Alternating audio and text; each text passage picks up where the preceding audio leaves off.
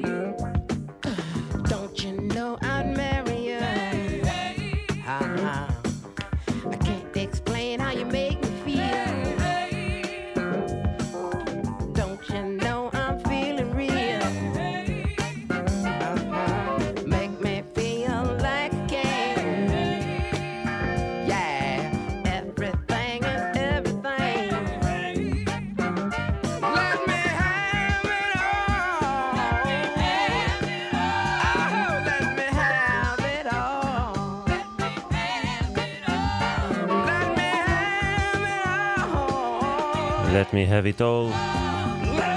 ספיישל 88, תוכנית הספיישלים השבועית של כאן 88. אני גיל מטוס, השבוע אנחנו חוזרים 50 שנה אחורה אל אחד מאלבומי הפאנק סול הגדולים בכל הזמנים. האלבום השישי של סליי To the top. הוא נקרא Fresh, יצא ב-30 ביוני 1973.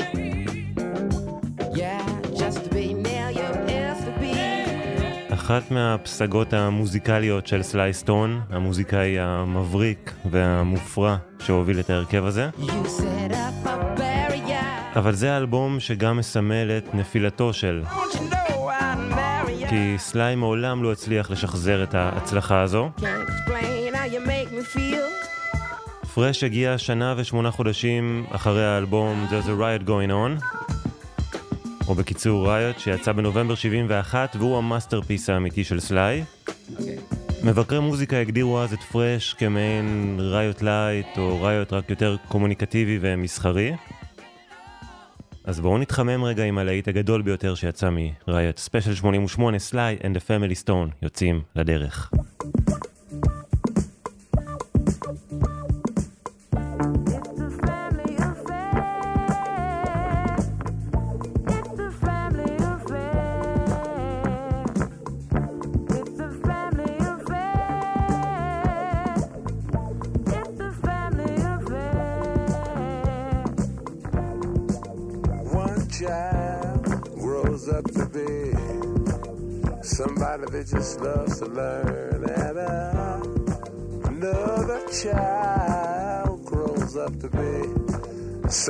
just love to burn.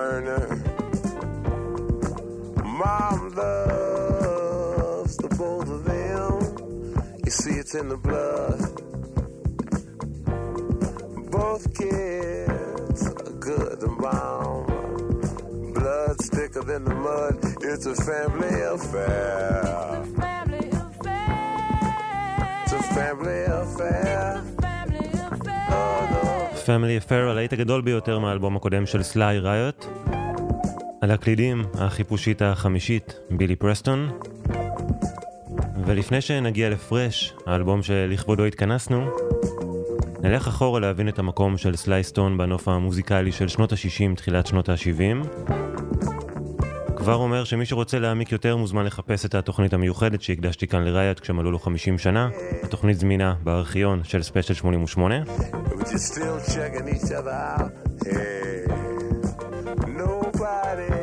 סליי סטון נולד בטקסס ב-1943, לא מזמן חגג יום הולדת 80, Uh-huh.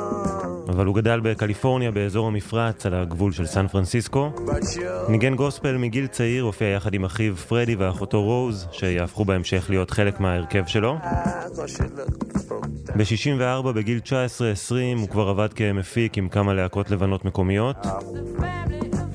אחת מהן הייתה הגלגול הראשון של ג'פרסון איירפליין. מה שאומר שסליי היה ממש בתוך הפסיכדליה של סן פרנסיסקו, רגע לפני שהיא הגיעה למיינסטרים. זה משהו שכמובן ישפיע גם על הסאונד שלו בהמשך. יצירה של פאנק פסיכדלי, חיבור בין לבן ושחור. הוא מקים את Sly and the Family Stone יחד עם פרדי ורוז, האחים שלו. האלבום הראשון שלהם מ-67 עדיין לא מביא איתו איזו בשורה חדשה או מעניינת. אבל זמן קצר אחרי, בנובמבר 67, מגיע הסינגל ששם אותם על המפה, שיר שהופך לאבן דרך חשובה בהתפתחות של הסול הפסיכדלי בסוף שנות ה-60. ככה זה נשמע. All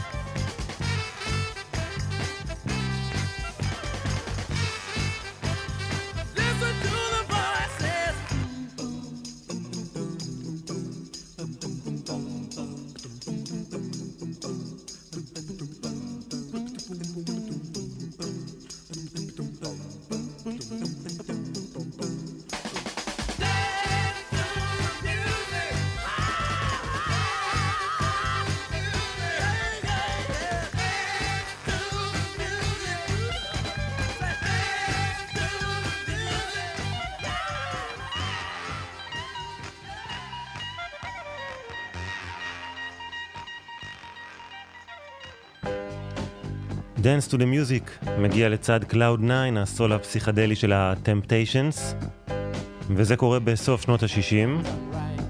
מה עוד קורה בימים האלה? המאבק האפרו-אמריקאי עולה מדרגה והוא כבר פחות מנומס.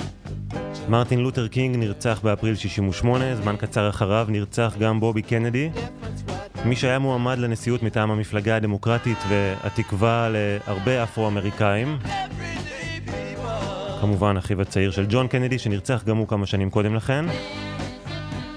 כשאנחנו מדברים על סן פרנסיסקו ו Summer of Love ופרחים וכל ההיפיות הזו, צריך לזכור שארצות הברית ממש בערה באותן שנים, על סף מלחמת אזרחים. בקהילה האפרו-אמריקאית נשמעו יותר ויותר קולות שאמרו, אנחנו לא מוכנים להשתלב במחיר של מחיקת הזהות שלנו. כלומר, אנחנו לא רוצים להיות לבנים, אנחנו אפריקאים ונחגוג את הזהות האפריקאית שלנו.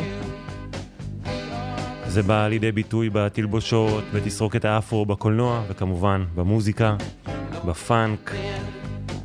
נניח השיר של ג'יימס בראון שהפך לסלוגן Say it loud, I'm black and I'm proud. אבל סליי והלהקה שלו היו קצת חריגים בנוף הזה. הם כן חגגו את הזהות השחורה שלהם, אבל הם גם היו להקה מעורבת, מהלהקות הראשונות ששילבו מוזיקאים שחורים ולבנים יחד. סליי היה אחד משלושת המוזיקאים האפרו-אמריקאים היחידים שהופיעו בפסטיבל וודסטוק, לצידם של ריצ'י הייבנס וג'ימי הנדריקס. אבל הוא גם הופיע בפסטיבל שזכה לכינוי וודסטוק השחור, בהרלם ניו יורק, ממש באותה השנה. חפשו את הדוקו המצוין Summer of Soul על אותו פסטיבל, סרט שכל אוהב מוזיקה חייב להכיר. באופן כללי, סליי לא היה בקטע של מאבק שחור ופוליטיקת זהויות. מבקר המוזיקה גרייל מרקוס הקדיש פרק שלם לסליי סטון בספר המצוין שלו Mystery Train, והוא גם הזכיר שם את השיר שמיד נשמע.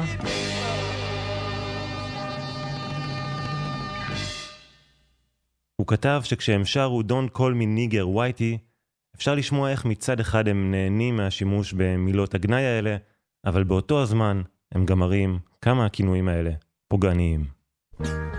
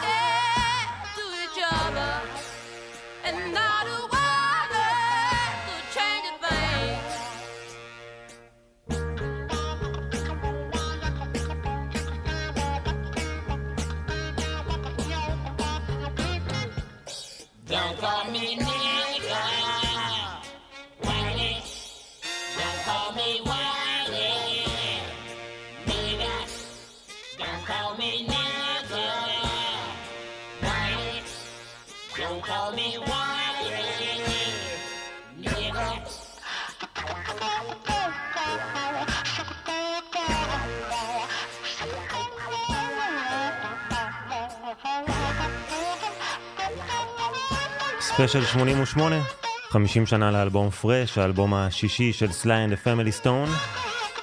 אנחנו עדיין עושים את הדרך אליו, ואחרי שמיקמנו את סליי בנוף המוזיקלי והפוליטי של שנות ה-60, בואו ניכנס אל העשור החדש, פוסט וודסטוק. כשקוראים סיפורים על סליי סטון בתחילת שנות ה-70, זה נשמע לפעמים כמו סיפור על gangsters.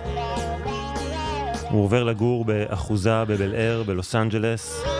הדיירים הקודמים אגב היו ג'ון ומישל פיליפס מהמאמאס והפאפאז שהשאירו את הבית ממש הפוך עם מלא סמים וכל מיני מסמכים אישיים שהם פשוט השאירו אחריהם שם. יש שם מלא חדרים וסליי יכול היה להקיף את עצמו כל היום באנשים כמו שהוא אהב. יש לו אולפן פרטי בעליית הגג, המון כסף, המון קוקאין, אוסף יפה של רכבים וגם כמות עצומה של כלי נשק. מחוץ לאחוזה חיו שני טווסים גדולים. המוזיקאי והמפיק בובי וומק סיפר שהיית יוצא בלילה משם מסטול ושוכח מזה לרגע. ואז הטווסים האלה היו תוקפים אותך משום מקום. סליי היה יושב באולפן שלו במשך ימים ארוכים. מדי פעם קורא לחברים, לעוד מוזיקאים לנגן משהו, אבל ברוב הזמן הוא עבד לבדו. מכונת תופים וקלידים. שם נולד האלבום רייט. הוא יצא שנתיים וחצי אחרי האלבום הקודם של הלהקה. מלא זמן באותם ימים, בימים שנהוג להוציא גם שני אלבומים בשנה ולפעמים שלושה. ובמובן מסוים רייט הוא יותר אלבום סולו של סליי מאשר אלבום של כל הלהקה, וזה כבר נשמע אחרת לגמרי.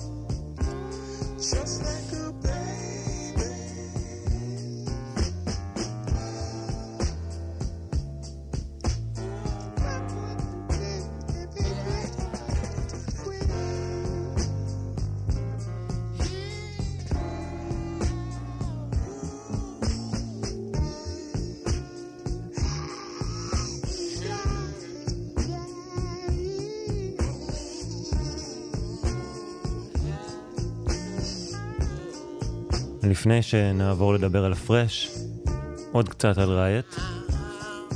זה אלבום שבבסיס שלו יש מכונת תופים, Funk Box, ככה הם קראו לה. מכונת התופים אפשרה לסליי להיות עצמאי יותר ופחות תלוי בחברי הלהקה. ו Riot זה אלבום שהעבודה עליו פשוט לא נגמרה. הקוק אפשר לסליי להיות ער וחד ולעבוד מלא גם בשעות הקטנות של הלילה. אבל מצד שני הוא גם גרם לו לאבד איזשהו בלנס במתי להפסיק לעבוד על השירים. מתי לדעת לעצור ולהבין שיש לך עכשיו את הדבר הכי טוב ביד ומכאן אתה יכול רק לחבל בו. לכן העבודה על האלבום הזה גם לקחה כל כך הרבה זמן, וזו הסיבה שהוא גם נשמע כל כך לואו-פיי מרוב הריחות שהיו שם.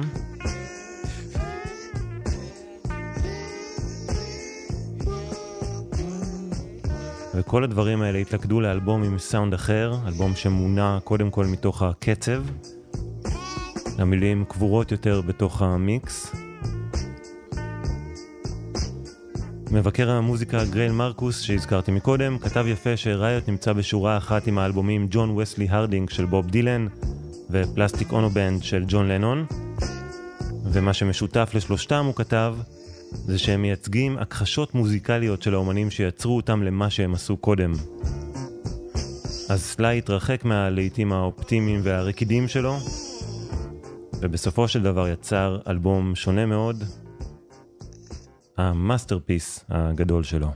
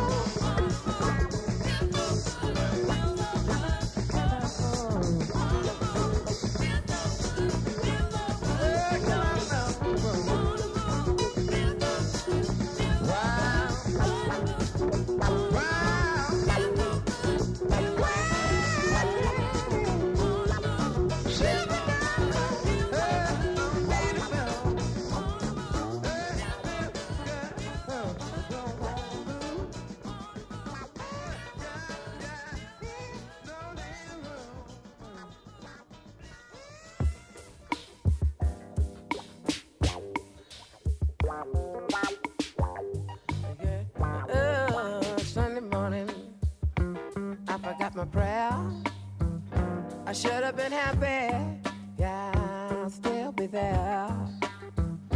Some could have come and taken me away.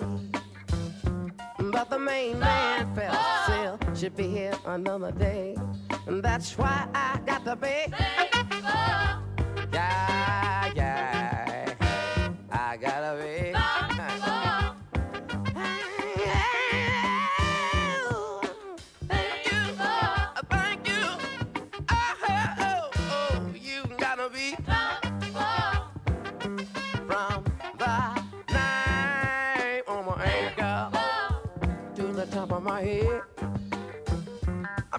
my chances. I, I could have been dead. I started climbing from the bottom. Oh yeah, all the way to the top. Uh-huh, uh-huh. And before I knew it, I was up there. You believe it or not?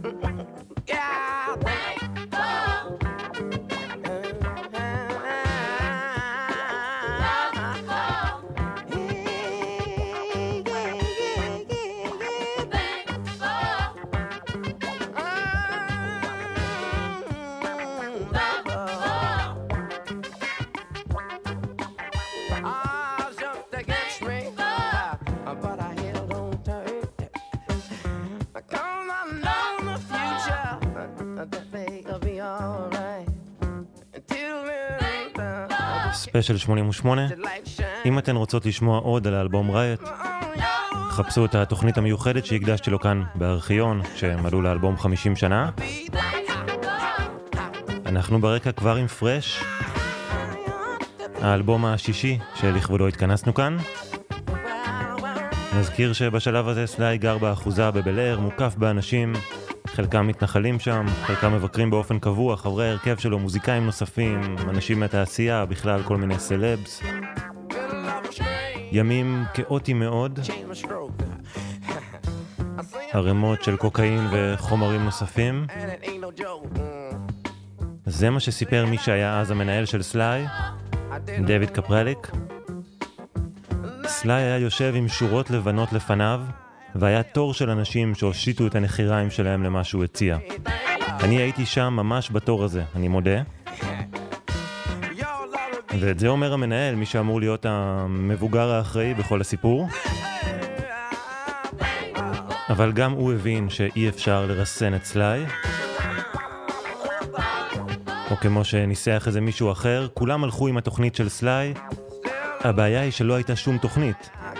הוא היה מסטול כל הזמן והוא איבד את היכולת לקחת החלטות הגיוניות.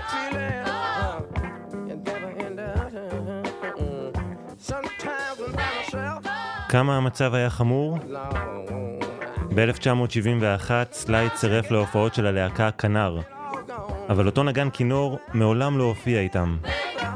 התפקיד שלו היה להסתובב כחלק מהלהקה עם הקייס של הכינור, ובתיק של הכינור, כמו שניחשתם, לא היה כינור.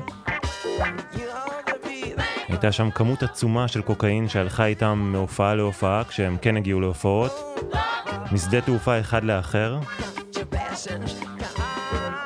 באחת הפעמים סליי ירד מהמסוק והביא את הקייס לאחד השוטרים שעזרו לו עם הציוד. אם השוטר הזה רק היה פותח את הקייס, זה היה נגמר רע מאוד.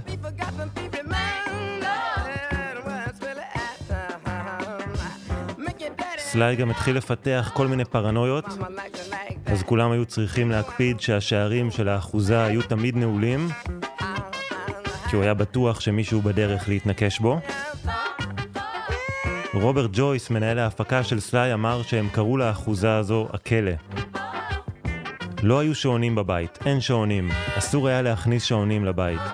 הקטע של סליי היה שאין זמן. הוא יצר את הזמן, זה היה הקטע שלו. אנחנו עושים את זה עכשיו. זו הייתה המנטליות.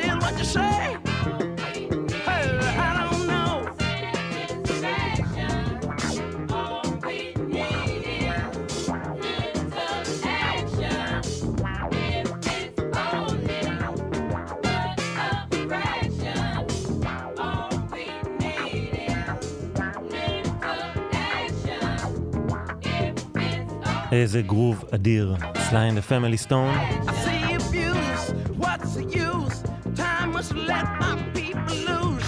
Cause we trying אחד הטיפוסים שסליי הסתובב איתם באותם ימים היה טרי מלצ'ר. מבוגר ממנו בשנה אחת בלבד, מלצ'ר היה מפיק שמזוהה עם הסאונד של החוף המערבי באמצע שנות ה-60. I think I know. הוא הפיק את שני האלבומים הראשונים של הבירדס, עבד עם הביץ' בויז, והוא היה זה שסירב להחתים את הרוצח צ'ארלס מנסון על חוזה לתקליט.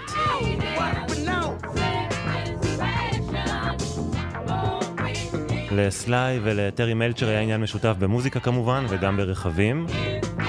ויום אחד אה, טרי הזמין אותו אליו הביתה. מי שהצטרפה אליהם שם הייתה אימא של טרי, השחקנית והזמרת דוריס דיי. הייתה אז בערך בת 50.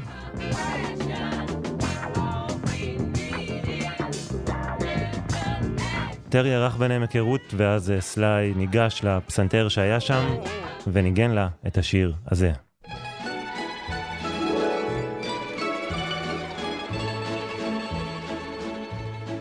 When I was just a little girl, I asked my mother, What will I be?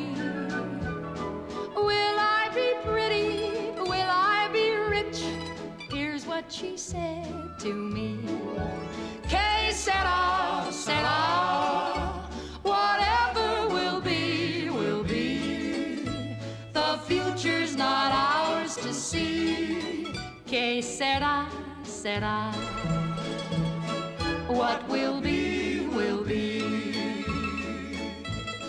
When I grew up and fell in love, I asked my sweetheart what lies ahead. Will we have rainbows day after day? Here's what my sweetheart said. Que sera, sera.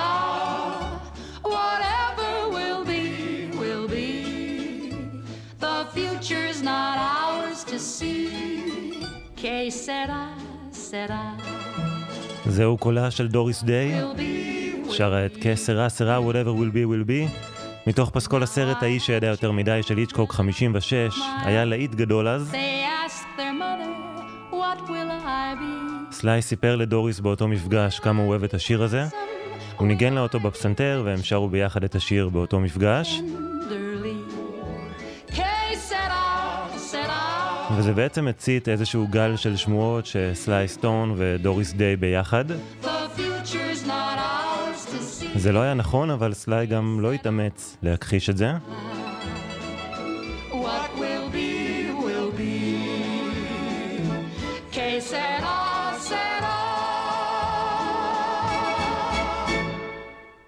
בכל מקרה, אחד השירים הגדולים באלבום פרש הוא הקאבר היחיד באלבום, הקאבר לשיר הזה.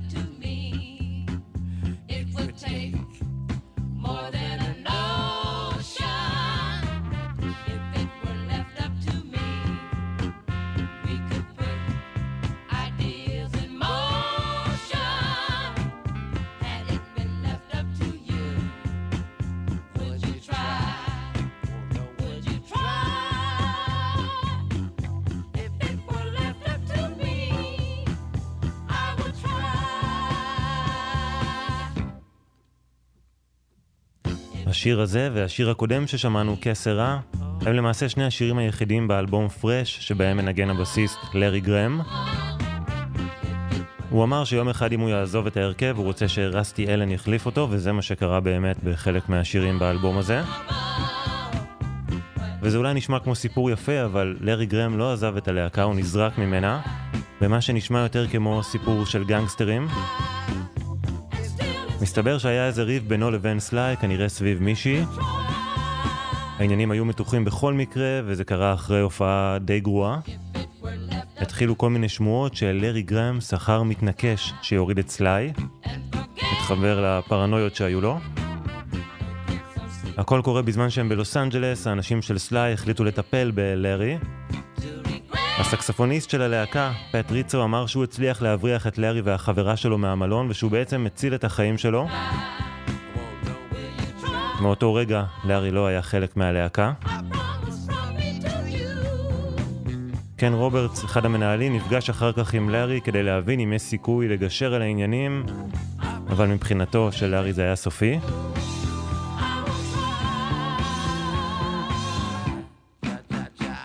עד כדי כך הוא היה מפוחד שאחרי אותו מפגש לארי בדק שלא הטמינו לו פצצה ברכב.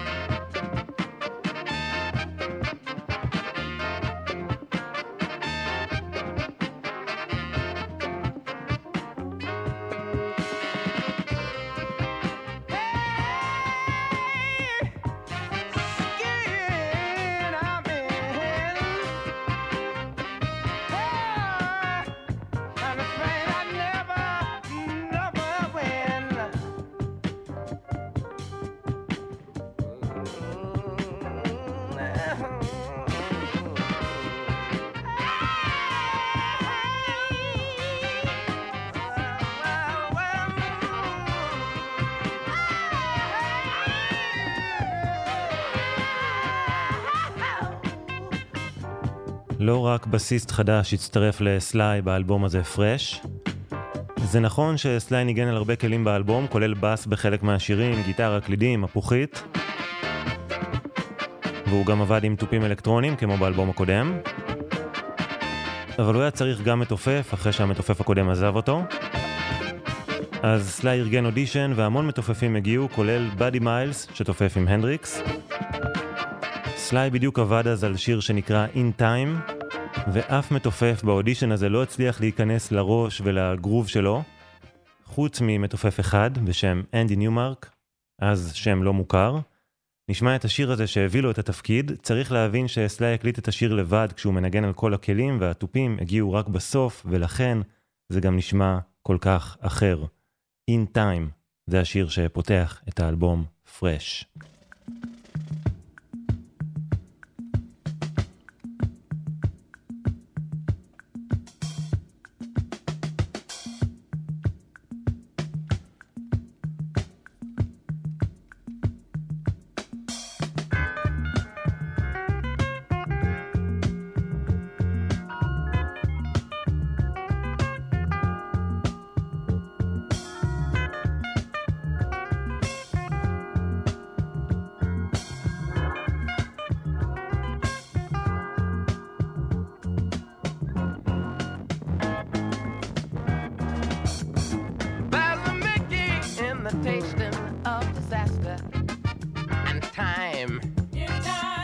Get faster.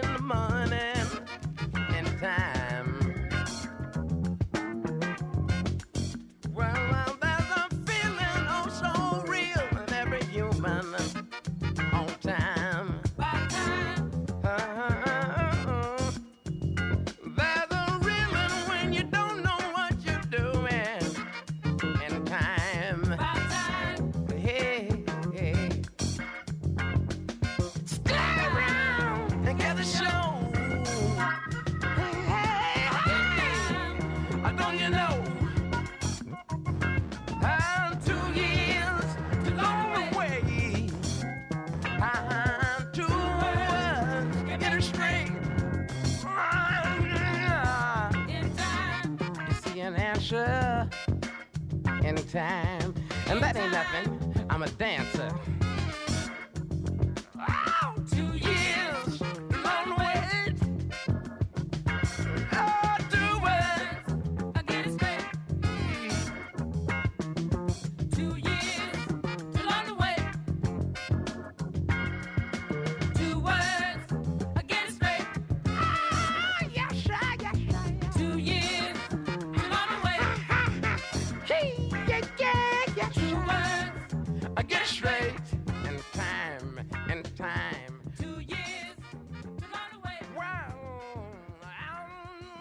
אנדי ניומרק על התופים הפך למתופף די מבוקש, במשך השנים הוא ניגן עם שמות כמו ג'ון לנון, ג'ורג' הריסון, באלבום האחרון של פינק פלויד ועם ווטרס וגילמור בנפרד, עם ג'ון מרטין, סטינג, קלפטון, ביבי קינג, וגם אחד,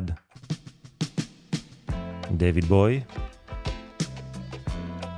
מתוך אלבום הסול שלו, Young Americans, שנתיים אחרי, 75, האלבום היחיד של בוי שבו הוא מתופף.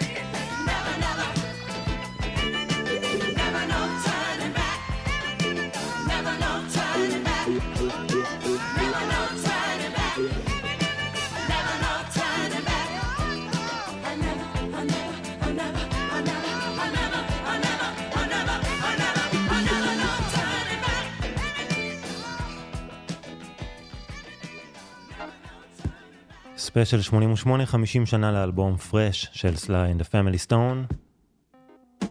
בחזרה אל הימים הכאוטיים באחוזה בבל אר. פברואר 73, זמן קצר לפני שהאלבום הזה יצא, סליי סטון וחברים נוספים נעצרים. המשטרה הגיעה לשם בטענה שיש גופה בשטח. זה לא היה נכון, אבל מצאו שם דברים אחרים. ערימות של קוקאין, מריחואנה, הרואין, PCP, חומר אכזרי מאוד שדפק את סליי לא פחות מהקוק. וחוץ מזה, המשטרה מצאה שם גם המון כלי נשק. 20 אקדחים, שלושה רובים, שטגן אחד. כלי נשק שהיו חלק מאוסף של סליי שהוא בדיוק קנה. אבל כשהמשטרה פרסה את האקדחים על הקרקע, זה היה נראה כאילו סליי והחברים מתכוננים לצאת למלחמה. הוא הצליח לצאת מזה. בגיל 30 הוא יצא מבית המשפט וקיבל רק שנה על תנאי. אבל תבינו כמה המצב שלו היה חמור, שבזמן המשפט שנערך בסנטה מוניקה, הוא הסניף קוק בשירותים של בית המשפט. כשעורך הדין שלו אומר לו, סליי, אתה לא יכול לעשות את זה כאן, סליי משיב לו, אני משלם לך בדיוק בשביל זה, אז אני יכול לעשות את זה. ואם קשה לך להתמודד עם זה, אז אולי אתה לא הבן אדם המתאים לייצג אותי. האלבום Fresh יצא ב-30 ביוני 1973. הוא נקרא ככה Fresh כי עבור סליי זו הייתה התחלה חדשה מבחינת החוזה שלו, מה שאפשר לו להרוויח יותר כסף מהמוזיקה. על העטיפה התמונה של סליי בשחור לבן קופץ באוויר ומחייך. במגזין ה Rolling Stone כתבו שהוא לא באמת קופץ, שהוא קשור בחוטים, אבל זה לא היה נכון, סליי באמת קפץ באוויר. והייתה לו סיבה טובה, כי פרש הוא אלבום פשוט מצוין. גם אם הוא אולי קצת פחות מבריק וחדשני מהאלבום הקודם רייט, עדיין מדובר באחת הפסגות של סליי.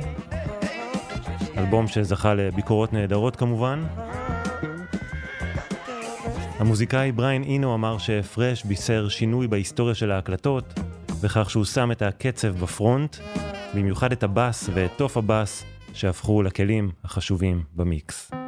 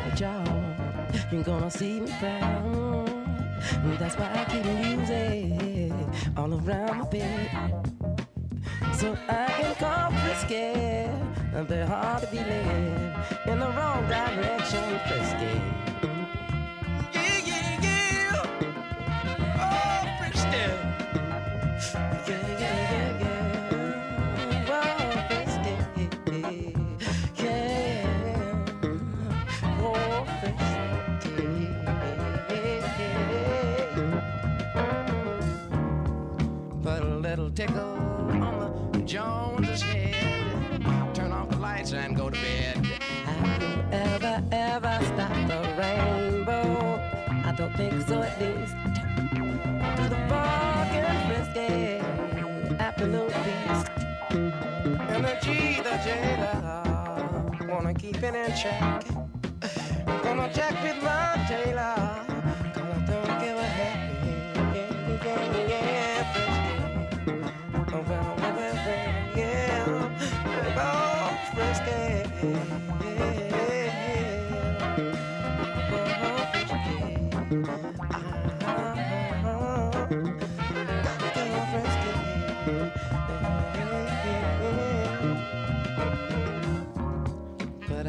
Tickle on the Jones's head. turn on the light and go to bed under, under understanding power of a little horn. Clyde in the wrong pressure, make them the slow down. Yeah, slow down, Billy. The wind so strong,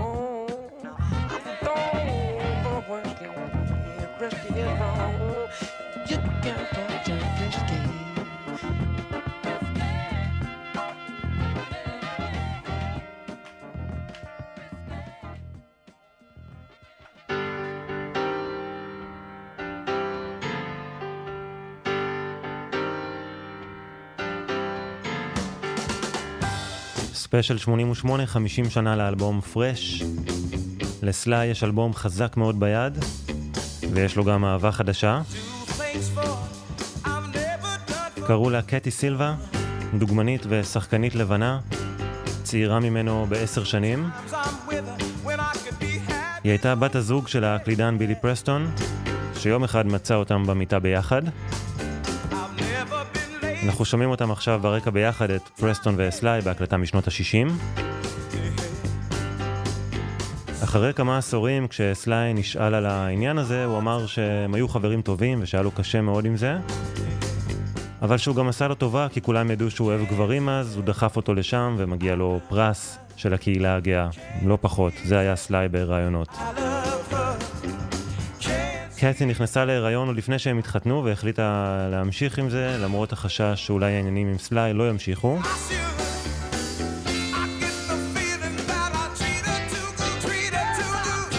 היא סיפרה שהרבה מהדברים שאנשים אמרו ליד סליי נכנסו לשירים שלו. כמו הסיפור על השיר הבא.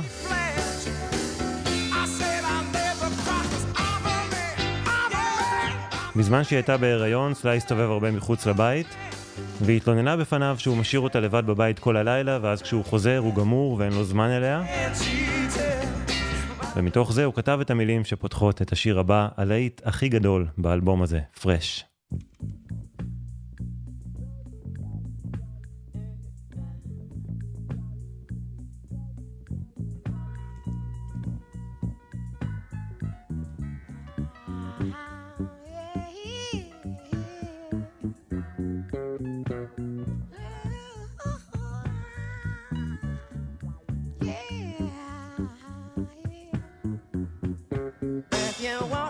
Stay, I'll be around today to be available for you to see. I'm about to go, and then you'll know for me to stay. I got to be me. You'll never be in doubt. That's what it's all about. You can't take me for granted and smile.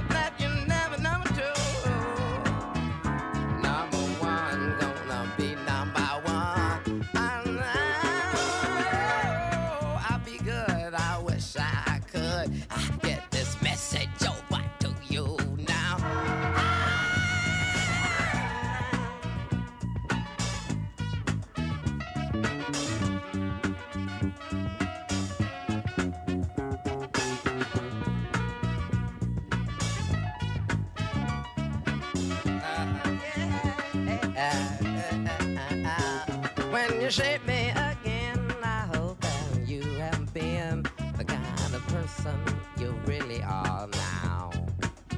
I'll be so good. I, I wish I could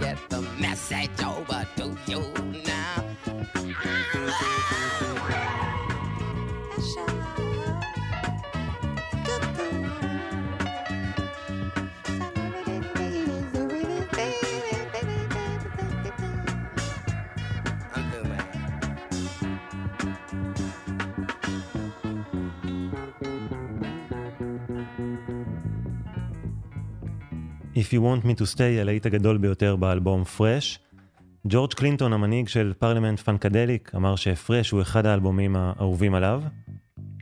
באמצע שנות ה-80 הוא עבד עם להקת פאנק צעירה ולבנה על האלבום השני שלה. ללהקה הזו קראו Red Hot Chili Peppers, וקלינטון שכנע אותם להקליט את השיר הזה, וככה זה נשמע ב-1985.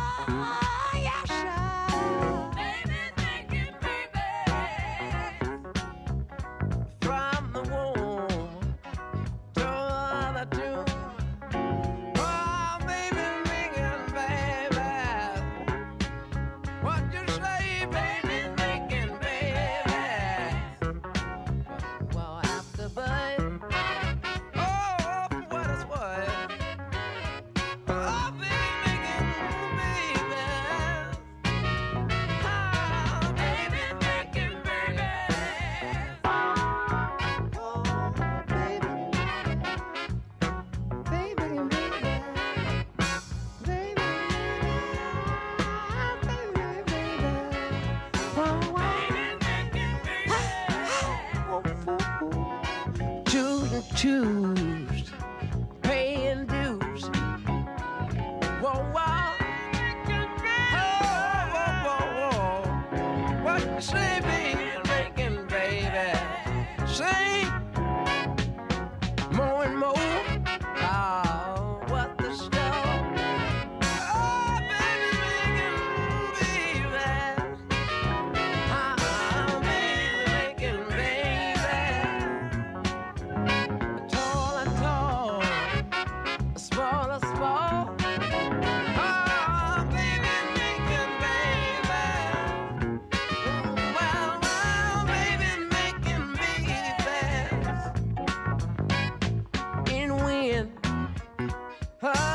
Babies Making Babies.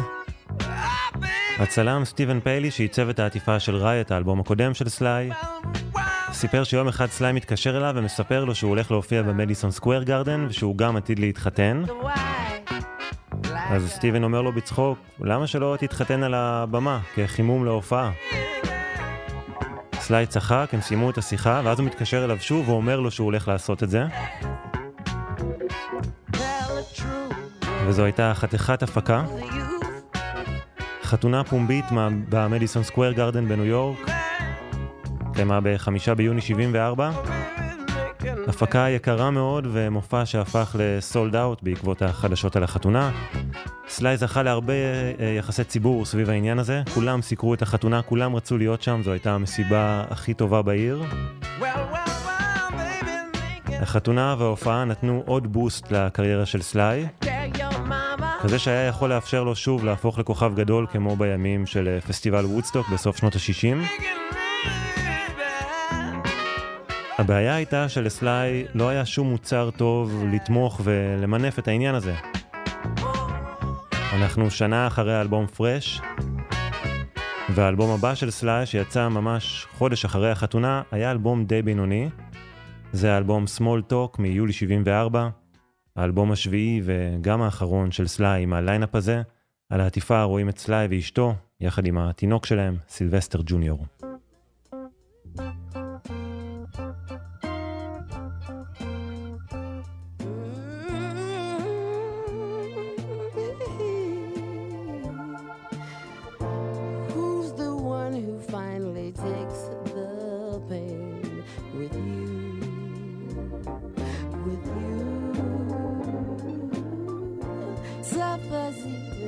Even ועכשיו אנחנו לא ניתן למילים היפות האלה לבלבל אותנו. זה הזמן להגיד את הדברים שאנחנו לא אוהבים לשמוע על המוזיקאים שאנחנו אוהבים, אבל המילים האלה צריכות להיאמר. סליי היה טיפוס די מופרע, והוא עשה יותר מדי קוק בתחילת שנות ה-70.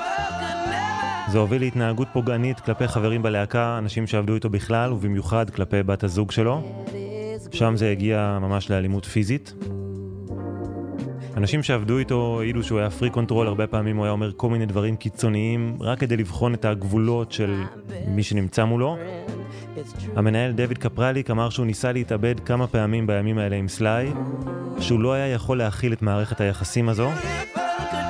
הוא סיפר שהוא פנה אליו בדמעות, פשוט כדי לקחת צעד אחורה. רוב החברים של סליי לא האמינו שהנישואים שלו עם קטי יחזיקו מעמד, והם צדקו. סליי היה עמוק בתוך העולם שלו.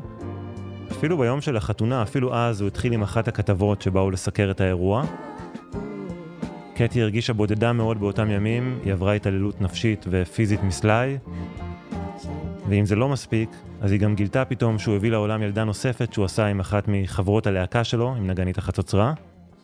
כך היא תיארה את הימים האלה. לא הייתי מרוצה, זה לא מה שרציתי, אבל נשארתי כי לא האמנתי שאני יכולה ללכת לשום מקום אחר. הייתי לכודה, בלי כסף, כמעט כמו להיות שבויה. נשים שעברו התעללות מילולית או פיזית על ידי גבר לא יכולות להסביר מדוע הן לא עזבו או ברחו. את מרגישה שאין לך כוח, שאת לא יכולה לעזור לעצמך, שאת חייבת להישאר כי לאן תלכי ומה תעשי. נפגעתי ממנו בעבר ויש לי מזל ששרדתי.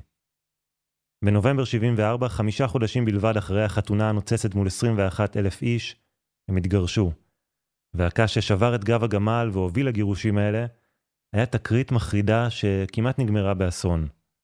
לסליי היה כלב פיטבול בשם גן, ובאחת הפעמים כשקטי נשארה עם התינוק לבד בבית, הכלב התנפל עליו ותפס לו את הראש, לא שחרר, כמעט הרג אותו, רק בזכות הנחישות שלה הוא נשאר בחיים. זה היה אירוע מפחיד מאוד, מטלטל מאוד, שגרם לה להבין סופית שהיא לא בטוחה עם סליי, היא לא בטוחה בסביבה שלו, והיא חייבת לעזוב.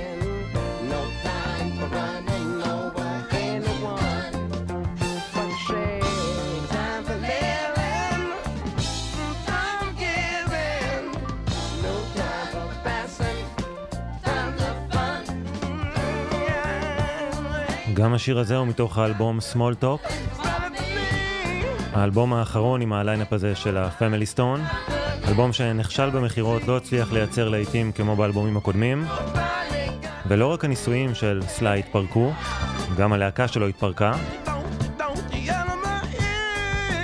בתחילת שנות ה-70 היו הרבה עניינים סביב ההופעות, סליי הבריז מהרבה הופעות, לפעמים גם חברים אחרים לא הגיעו, או שהם היו מגיעים מסטולים מדי כדי לנגן. הרבה פעמים זה הוביל למהומות ובלגן מצד הקהל שקנה כרטיסים וציפה לראות את ההופעה הזו. בדצמבר 74 סליי שוב הבריז מההופעה אחרי תקופה שהוא הצליח להישאר יציב. ובתחילתה של שנת 75 סליי כבר לא היה צריך להבריז כי הקהל עשה את זה. באקט של חוסר מודעות החליטו לשבץ את סליי והלהקה לשמונה הופעות ברדיו סיטי הול בניו יורק. אולם שיש בו 6,000 מושבים. בערב הפתיחה רק 1,100 איש הגיעו, זה הרגיש ריק מאוד. וזה לא רק הקהל שנעדר, גם הנגנים בלהקה של סליי הרגישו שזה נגמר, שזו כבר לא אותה אנרגיה וקסם. וגם לא היה כסף, אחרי ההופעה הם קיבלו כרטיסי טיסה הביתה וזהו, אפילו לא שילמו להם על ההופעות האלה. הנה מה שאמר פרדי סטוארט, אחיו של סליי שהיה גם חבר בלהקה. פתאום מה שניגנתי היה חסר טעם, ריק. הסתכלתי מסביב על כולם והם פשוט היו שם. זה היה עצוב. אני זוכר שהסתכלתי על הקהל וראיתי אנשים בוכים, כאילו הם הרגישו את מה שאני הרגשתי. שמחתי לרדת מהבמה. הגיטרה שלי לא הייתה מכוונת והבחנתי בזה רק אחרי 40 דקות מתחילת ההופעה. כולם נשמעו רע. לא הייתה מטרה, שום דבר לא קרה. לא היה קסם, הכל היה מכני ובלי רגשות. כולם היו עייפים ואף אחד לא רצה לעשות את זה. שום דבר כבר לא החזיק אותנו ביחד. Sly and the Family Stone, שהייתה אחת הלהקות השמחות בשנות ה-60, סיימה במקום אפל מאוד. I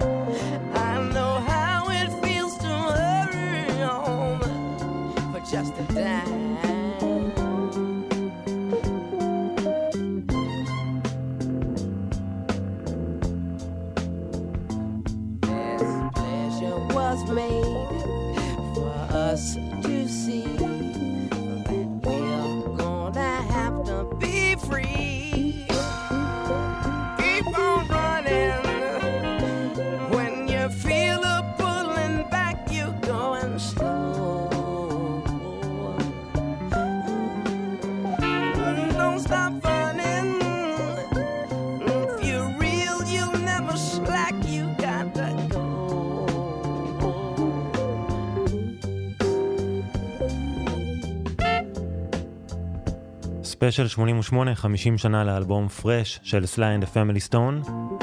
אני גיל מטוס ואנחנו מסיימים. זה סיפור עצוב מאוד בסופו של דבר, כי סליי מעולם לא הגיע לפסגות האלה של Fresh. הוא המשיך להוציא עוד אלבומים עד תחילת שנות ה-80, אבל נעלם מהעין הציבורית. המצב הכלכלי שלו הידרדר במשך השנים, וב-2009 הוא הפך לסוג של הומלס. Gang strain my brain. אותו סליי שבשנות ה-70 גר באחוזה מפוארת בשטח ענק, נזרק מהבית ועבר לגור בקרוון. הוא תבע את המנהל שלו על ענייני תשלומים ותמלוגים, וחלק מהבלאגן הכספי היה בגלל שב-84 סליי מכר חלק מהזכויות על השירים שלו למייקל ג'קסון תמורת מיליון דולר בלבד. ב-2015, בגיל 71, כשהוא גר בקרוון, סליי זכה בחמישה מיליון דולר על אותה תביעה על התמלוגים.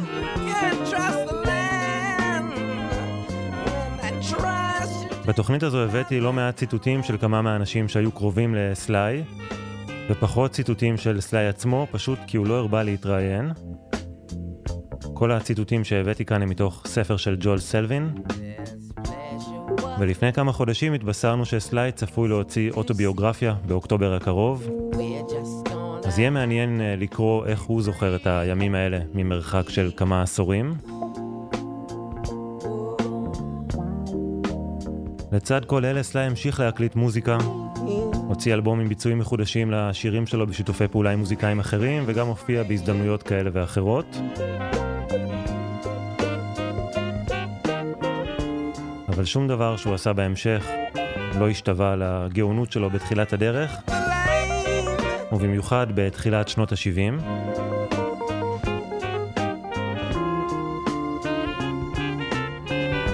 אחד הלהיטים הגדולים של סליין ופמילי סטון היה Dance to the Music, שיר ששמענו בתחילת התוכנית. ונסיים עם השיר היחיד שעדיין לא שמענו מהאלבום פרש, שלשמו התכנ... התכנסנו,